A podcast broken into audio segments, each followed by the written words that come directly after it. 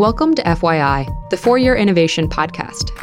This show offers an intellectual discussion on technologically enabled disruption because investing in innovation starts with understanding it. To learn more, visit ark-invest.com. ARK Invest is a registered investment advisor focused on investing in disruptive innovation.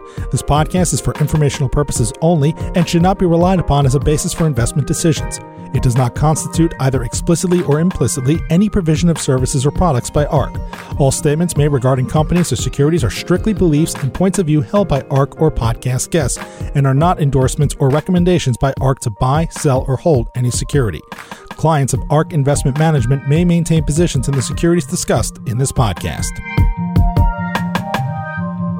Welcome to FYI, ARK's for your innovation podcast. Today, we are with Chip Paucek, co founder and CEO of 2U, and Cathie Wood, CEO and CIO of ARK Invest. And of course, there's me, Sam Korus, one of ARK's industrial innovation analysts. Let's dive right in, Cathie. Thank you very much. And thank you, Chip, for joining us today.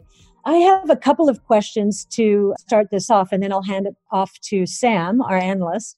But I know that you IPO'd in 2014, and just to set the stage for those who are listening, last year your revenues were roughly 575 million. Your market cap is 1.4 billion, and your enterprise value is 1.6.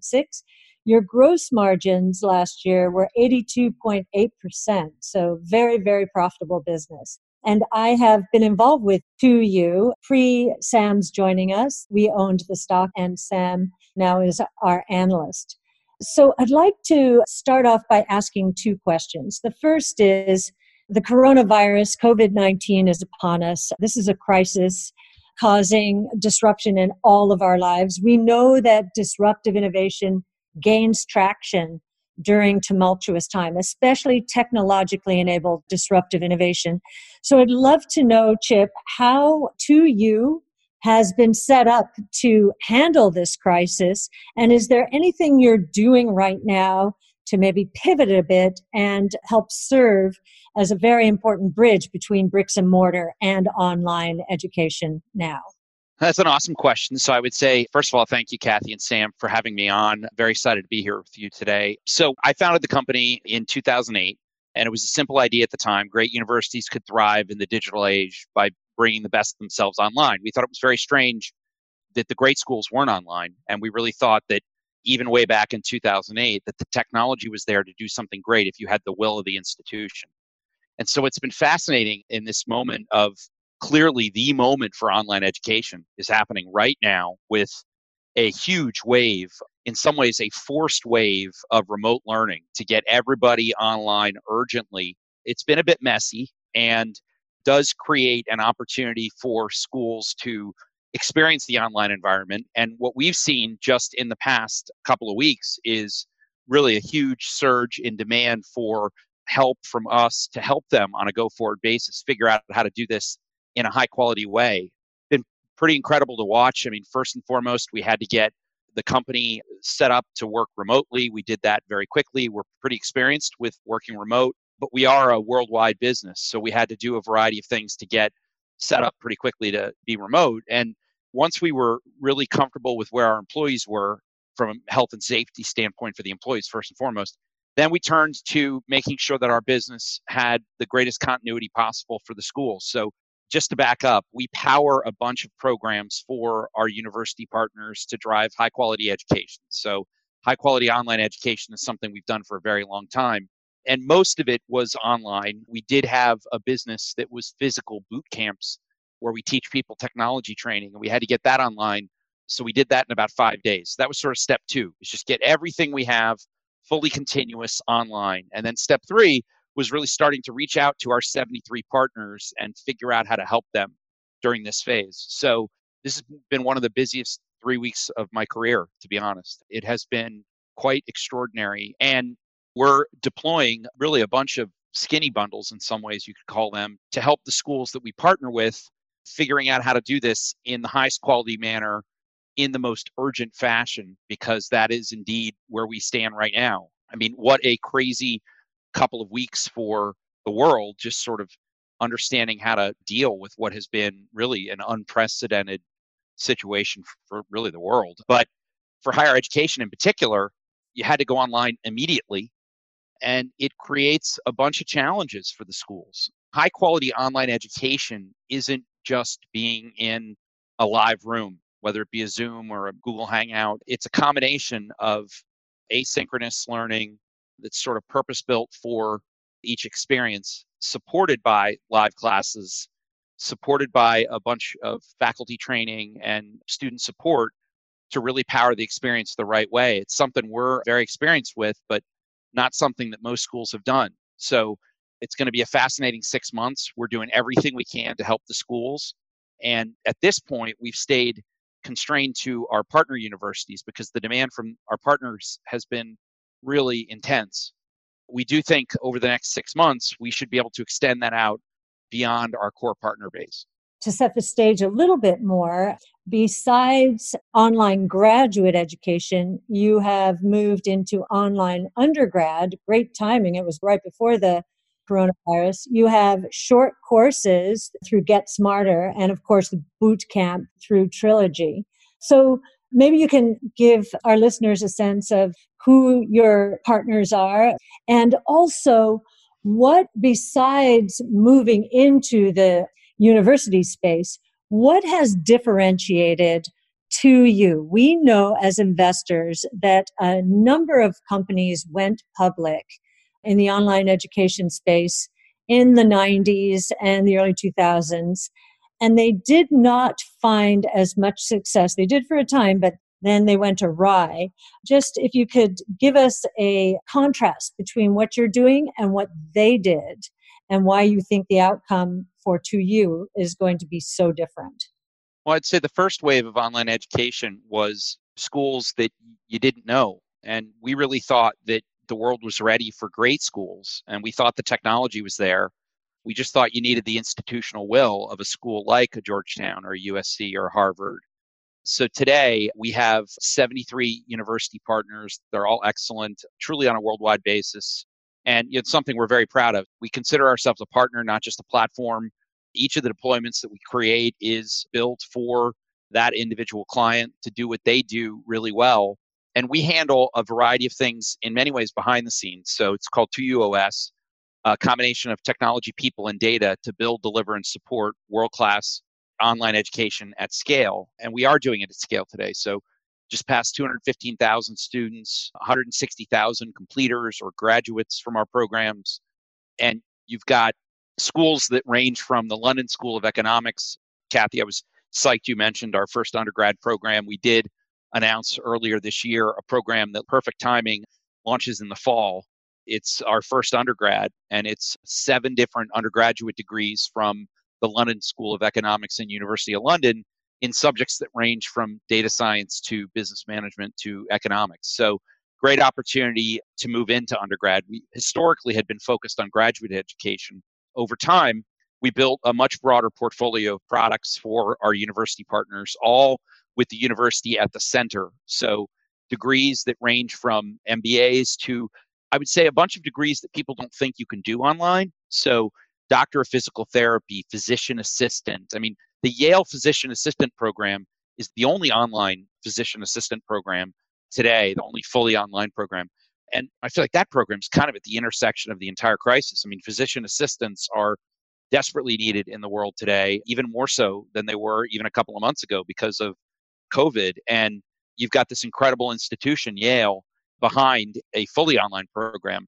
The programs that have something like a midwifery degree or a physician assistant degree where you have to do something physical in the field, 2U works with, we have a clinical placement team that will place you in a local doctor's office or clinic or mental health clinic, depending on what the degree is, so you can do your in person practicums and so that's become a core part of what we offer. So you've got a whole different variety of products across a bunch of different needs of the learner. The degrees, very heavily certified. Many of them have boards where you have to pass a board when you get done. Short courses are on the opposite end of the spectrum, a six to eight week class where you learn something to drive your skill set into the enterprise or stand out from the crowd. So they range from subjects like AI by MIT to project management from Rice University. So, a variety of different course ranges in our short course business. And then you go all the way to these heavily certified degrees. Clearly, I think there's a bunch of immediate aspects of COVID, which is just helping the schools deal with this tsunami of remote learning. So we deployed something we called No Back Row Pro, which is training for the faculty. Many of these faculty have never taught in a live session like we're in right now on this podcast. And so the content expert, of course, is the faculty, but being able to teach effectively in this environment is something that we've gotten very good at. And so we're rolling out the Snowback Back Row Pro interface. That kind of demand right now is real, but you start getting into the future and where this goes. And we do think this will cause over time a demand shift to online education. We do. Once you experience it, if you can get something in this convenient format that is as good or better than the campus, it starts to be very appealing to people because you can stay employed. Why should you pick up your life, quit your job, and move to attend if you could get everything you were going to get in the online environment? So we do think that over time, this will put a sort of greater spotlight on high quality online options. I think that's a super interesting point. I have a lot of friends who are getting their PhDs right now, and you're never really taught how to lecture. And so this is an interesting opportunity providing that time to reflect on actually how do you want to present. And I think going back six years, went through your transcripts. And one of the biggest things is the stigma against online education. You're on the front lines with everyone who's been forced to go online. What are some of the things you're hearing from teachers who were very opposed to it, but now out of necessity are forced to do it? What's their reaction like? I think in general, more positive than negative. What I would say is having to do it as urgently as higher ed did is not a win for anybody. It's very difficult. So, as I said, a bit messy in the beginning, but I think most faculty, when they start realizing how intimate one can experience this with your students and that dialogue you can have with students in a Zoom is real. What's tough about it is the way you'd really want it to work is you want to flip the lecture. So, what that means is you record the lecture ahead of time record and do it in the most interactive format possible because you can do things online that you can't do in a lecture hall. And then when you come to your pre described class, when you're in class, you actually have this moment where you're actually having a higher order discussion of what you would have learned the week before. So our hashtag no back row came from this notion that there is no back row once you go online and you do it the right way because you know immediately if somebody doesn't come to class and having done their work because you're in it all together. If you've got a small average class size, you can really have intense discussions in the classroom. Now, that's not what's really happening right now. What's happening right now is this mass movement from teaching in a classroom directly to the online environment. And Sam, what I'd say is we've heard from a lot of our partners, it's been tough, but I have to say, I don't agree with the skeptics or the cynics that have given higher ed grief for being sort of unprepared. I think it's really unfair. How prepared was the NBA for canceling all of its games? This has never happened before. And so I think the fact that they were able to move as quickly as they did is impressive. I would say the opportunity for a company like 2U becomes well, now that you're there, how do you do it well? And it's not just about throwing up a live room it's really about a thoughtful experience from a pedagogy standpoint of like how do you teach most effectively? So your comment about the phds that's very real. Learning how to do this with the right combination of of course the right tech but the right support and the right training is important. So our partners know they can turn to us to not just get the training but also the support over time for both the students and the faculty. So when something's going wrong you're well prepared for it. One of the reasons why I haven't had a lot of sleep over the last three weeks is we do feel a tremendous amount of responsibility, not just to help our partners, but our company in some ways is at the epicenter of a massive seismic change in higher ed and we need to deliver at this time so we've got a whole bunch of innovations coming out i love cathie's opening note that necessity does drive innovation and it's not just from within higher ed more broadly, but even inside of 2U. I sent out a note on Saturday. I got my first eight hours sleep Friday night, and The reason I sent out a note on Saturday, this past Saturday, was it was the 28th of March, and that was six year anniversary of our IPO. And I woke up and I didn't even realize it was the 28th of March. And I woke up and I had a bunch of texts from people because they were getting, you know, those Facebook memories you get where it pops up. And so a bunch of people were texting me with a memory of the IPO. And I wrote a note to the company in which I said, the reason I slept last night is for the first time in our three week period, I became just super convinced that we have a real clarity of purpose around our plan in the short term of what we're doing to really be there, not just for our partners, but be there for ourselves at this moment of incredible change in higher ed. And, you know, in some ways, even though we're all remote, 4,000 full time employees all over the world, I feel like we're like this dispersed beehive of activity. I feel like we're a 4,000 person startup right now. And that to me is awesome. And, you know, honestly, that's much more important than celebrating a six year anniversary of an IPO. So that meant it was a little too long. It just felt so good in terms of what the company is doing to drive both innovation and support our clients. It's a great opportunity for the company, is the reality. Yeah, that's not too long. We're hearing it from the heart and the mind and the soul. So it's great. Thank you. It's amazing to hear how powerful 2U is at this moment of change. I think if we take a step back, it's interesting to look at the history, as Cathie brought up more recently. But the partnership with London School of Economics, correspondence and remote learning has taken place for hundreds of years. Started with mail, evolved to radio, evolved to television. Then in the 90s, you had these companies coming out for profit education. You start to have course management software in the early 2000s. We heard from you 2U started because where are the good schools? Where are the schools I've heard of online? But just from 2008 till now, a ton has changed.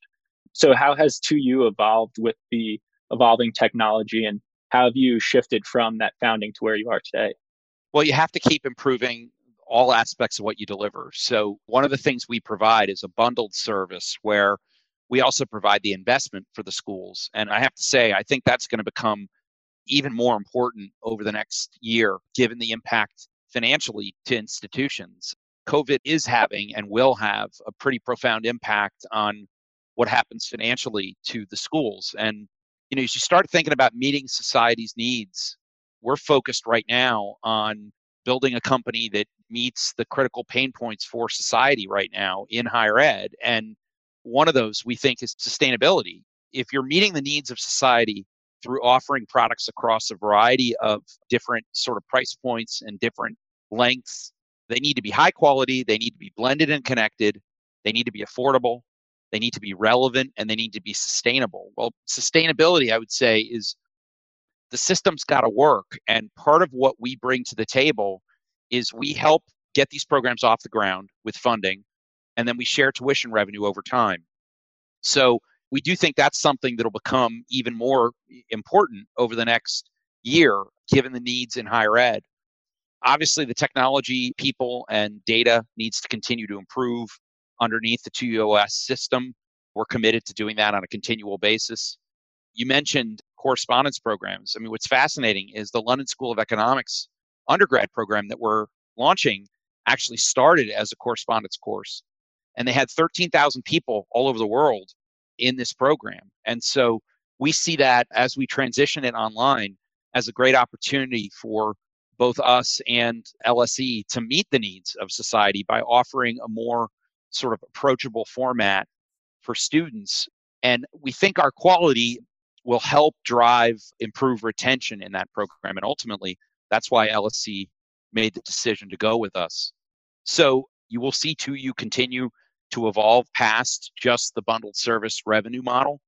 So sharing revenue with our partners on programs that we do investments is important, but we've got a variety of things in place now to drive other parts of the business over time.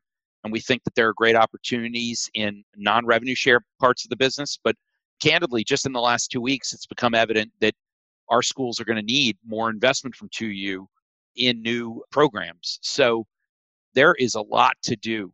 I will tell you that much. We have no shortage of opportunity, but we obviously have to get everybody through the immediacy of this crisis. Absolutely. And I think it's interesting, right? You note the investment and helping the school with the funding from that side. But I also think it's interesting when you're talking about it and what you're doing to bend the cost curve for the students. Could you go into some of that as well? So we have a couple of things. We made an announcement last week that for the first time we have one of our great partners actually pulled back tuition directly in a nursing program, which right now is very, very relevant. We need more high quality nurses and not only dropped the tuition 14%, but then added on top of it a $10,000 scholarship, bringing the net cost down by somewhere between twenty and twenty-four thousand dollars, depending on the program. So really substantial tuition decrease to the students, and I would say that's in large part due to the fact that we're getting the benefits scale across our business. And then the other thing that we're doing is rolling out a deferred tuition plan, which allows students to defer 50% of the cost, so 50% of the tuition cost until after they graduate and are employed and they do it through an income share but with no interest. So a lot of the income share agreements have a multiplier that actually is effectively a quite expensive form of interest. In our case, no interest, so totally interest free. And what I like about the deferred tuition plan, it aligns our programs with career outcomes because basically somebody has to be in a job and employed before they start paying it back. So in both cases, whether it be a direct hit on tuition or the deferred tuition plan, we do think that our company, we're able, because of our scale, to pull back the cost curve. And I mentioned earlier, over time, it's really critical that affordability be something that a company like 2U is focused on. I would also say accessibility needs to be something high quality for all. So I'm also very proud of the fact that 46% of the people in our boot camps are people of color, and 30% of the people in our boot camps don't have a bachelor's degree. So I feel like we're offering high quality of education to a much broader universe of folks. May I just ask a question about this pricing and volume? We see all the time when with technology that cutting the price increases the demand. Certainly that will be true for education as well. And online is the ramp to that, whereas bricks and mortar were just continuous cost increases ad infinitum. You know, it's interesting. You need to have sustainability so it's clear that online can bring down the cost and get it to a point that is more affordable. But what's also interesting is because we share revenue with our university partners, there are times where people have a misconception that we want the prices to go up. And to your point, Cathie, these are not inelastic goods. As the price goes up, demand comes down, and we pay the marketing expense. So, because of that, there's actually clarity on the company side that having more affordable prices drives higher demand. So just because we share revenue does not mean we want the price to keep going up, as evidenced by Simmons Nursing bringing down the pricing. Simmons University's nursing program price decrease was something that I thought was really exciting for us to be able to talk about because it's not just good for the world, it's good for business. And it would also, it taxes your marketing spending less. That's right, no doubt. And I think it's super interesting. You frame it as bending the curve bending the cost curve or going back in time. Obviously, that's my job is to look at those numbers and see where it shows up. But it was very interesting after that was claimed at Analyst Day, went and looked at the average tuition for a bunch of different types of schools. And the reduction that Simmons is doing is pretty much bringing tuition back to where it was like 20 years ago. We should really be able to make a difference across the portfolio. Now, this is a huge challenge for all of higher ed. So it's not easy to do but we're in this conversation across our university partner set right now in many different places. So we're excited about the potential. Kind of interesting, though, I would say, stepping back, another misconception about 2U is the debt burden on students. And one of the things I was pretty excited about in the Gallup survey, you might have seen that we put out, we did a study with Gallup that I feel like should put to rest the notion that online education can't be as good as campus education because honestly, across the board, we were able to benchmark students that are in 2U back programs against the national benchmarks and for grad school. And it was pretty awesome. And one of the things that really kind of blew me away was almost double the rate students were progressing through school, finishing within two years at like 89% versus 56%. More than double the number of students were employed while they were in school. So both of those factors, those come together and just make a more productive society because you're basically turning the wheel faster. People are getting through faster. And what that means is people have less debt. So we actually think that even before you get to attacking tuition directly, just offering this format does make it all more productive because you can stay employed, you can finish faster. So those have really solid impacts for society overall. I thought that was pretty shocking, that statistic. I think it was 84% of alumni worked full time through their course. That's right. Which is just remarkable. And then on that front, one of the reasons we actually hold 2U is because of the need of retraining and education.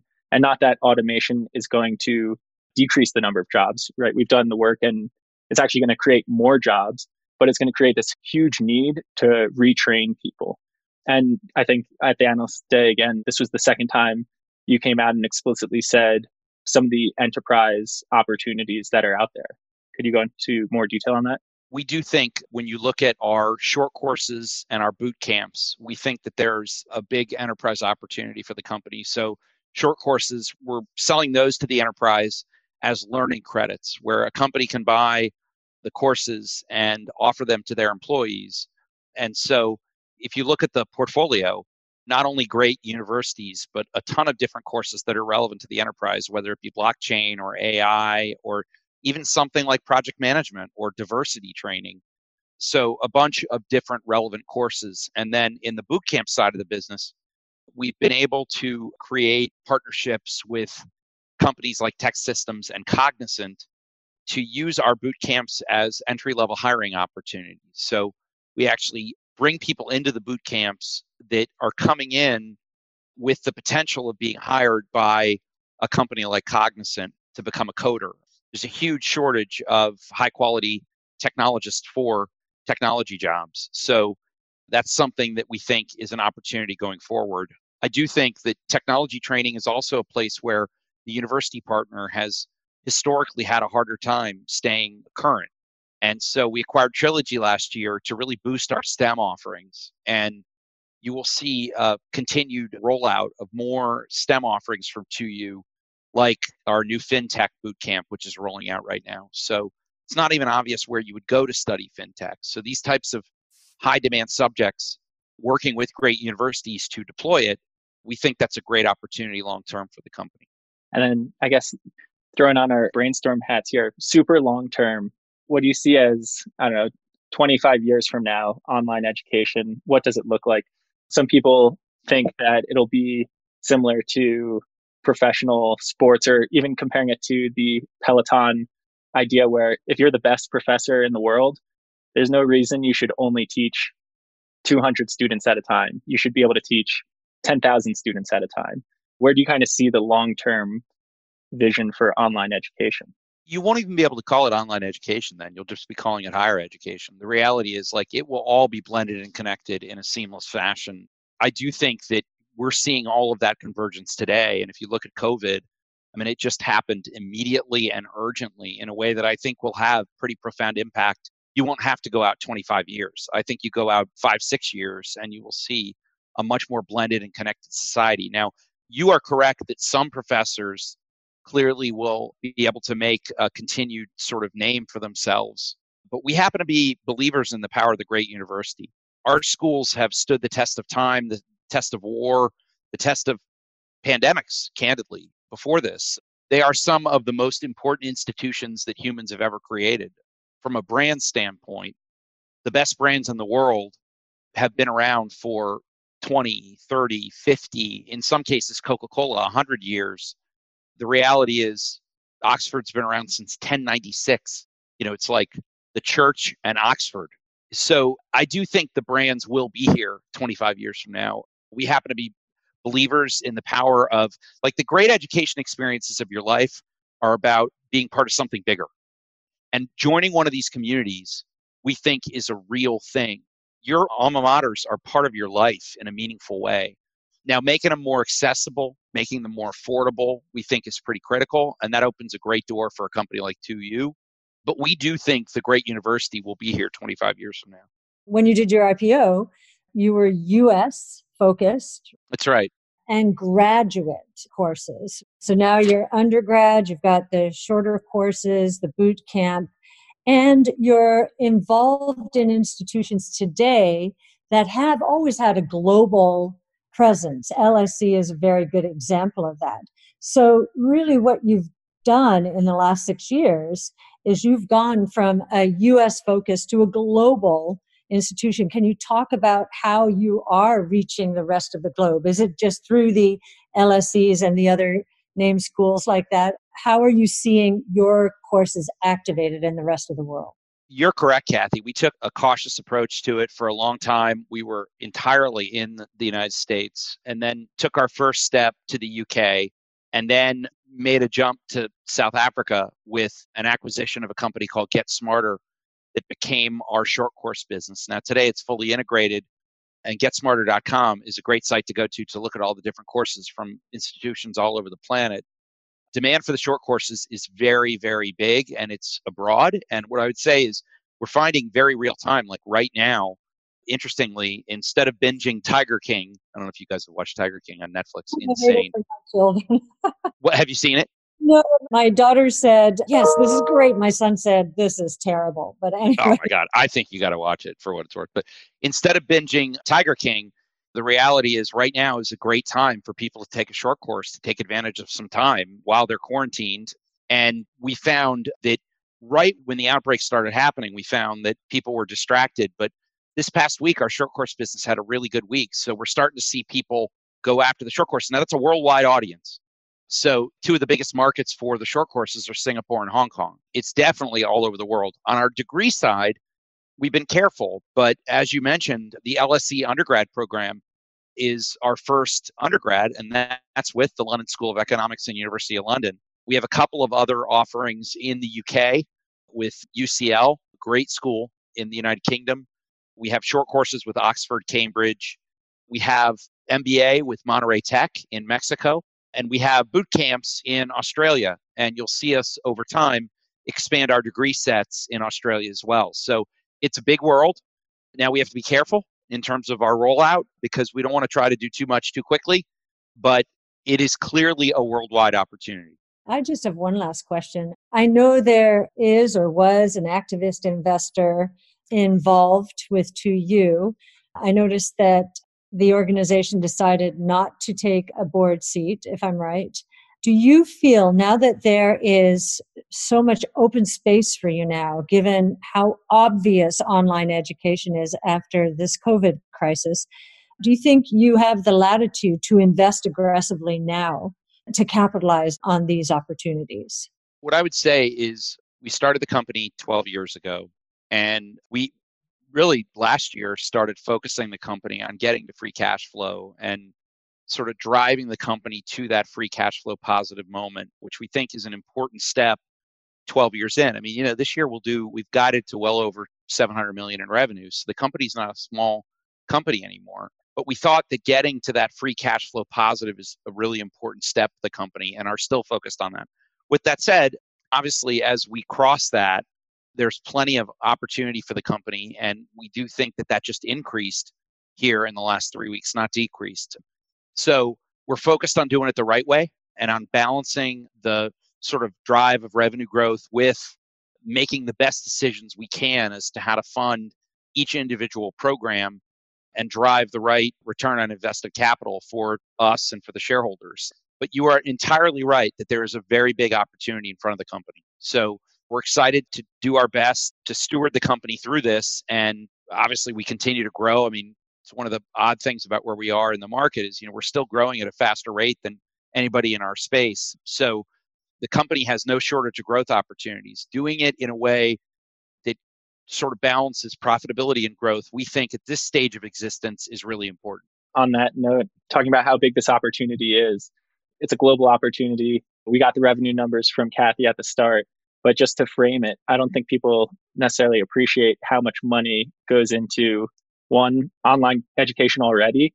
But then, as you said, five to six years from now, it'll just be called higher education. And how much money goes into higher education? Worldwide, it's in the trillions. It's so big that when you end up talking about TAM, people can kind of zone out because the numbers are so large. The US alone, graduate education is 80 billion, overall higher education 550 billion. That's just in the US. I mean the numbers are so big. Something like 2% of it's digitized. Mean that's the stunning thing.